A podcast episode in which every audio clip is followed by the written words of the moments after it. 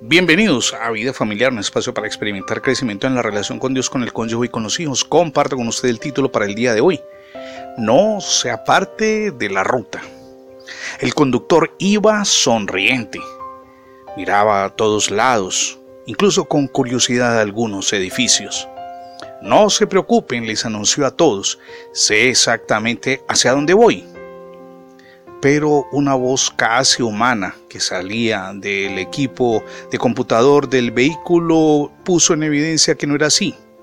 Recalculando el camino, decía la voz. Ahora todos sabían que el hombre estaba perdido sencillamente. Mi amigo y mi amiga, millones de conductores reconocen estas palabras u otras similares, dependiendo del país donde usted se encuentre, que indican que se salieron del camino o no giraron por donde debían.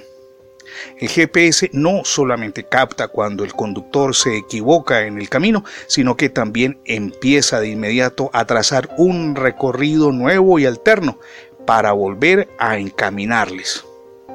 A veces nos ocurre en la práctica que los seguidores de Cristo necesitamos ayuda para reorientar nuestro andar espiritual.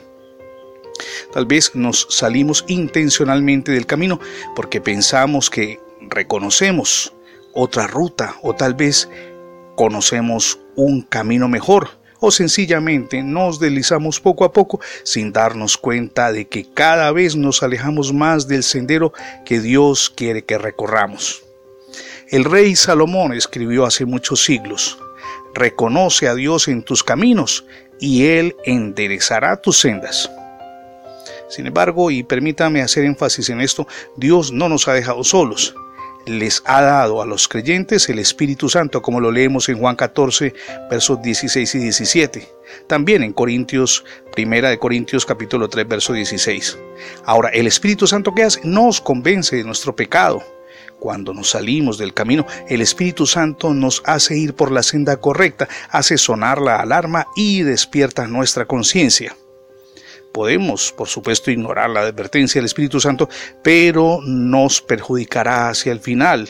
Eso es algo que sustenta la palabra en Isaías capítulo 63, verso 10. Es alentador, sin duda, saber que Dios obra en nuestra vida mediante la convicción del Espíritu Santo con la ayuda y la guía del Señor, podemos seguir en el sendero que Él ha trazado. Recuerde, siempre tendremos una ayuda, porque el Espíritu Santo mora dentro de nosotros. Desconozco cuál sea su vida, cómo esté y en qué condiciones, cuál sea su pasado, incluso su presente, pero lo que sí le puedo decir es que por gracia Dios le salva. Y la gracia no obedece a sus obras ni a sus méritos es el amor de Dios manifestado en el sacrificio de Jesús en la cruz.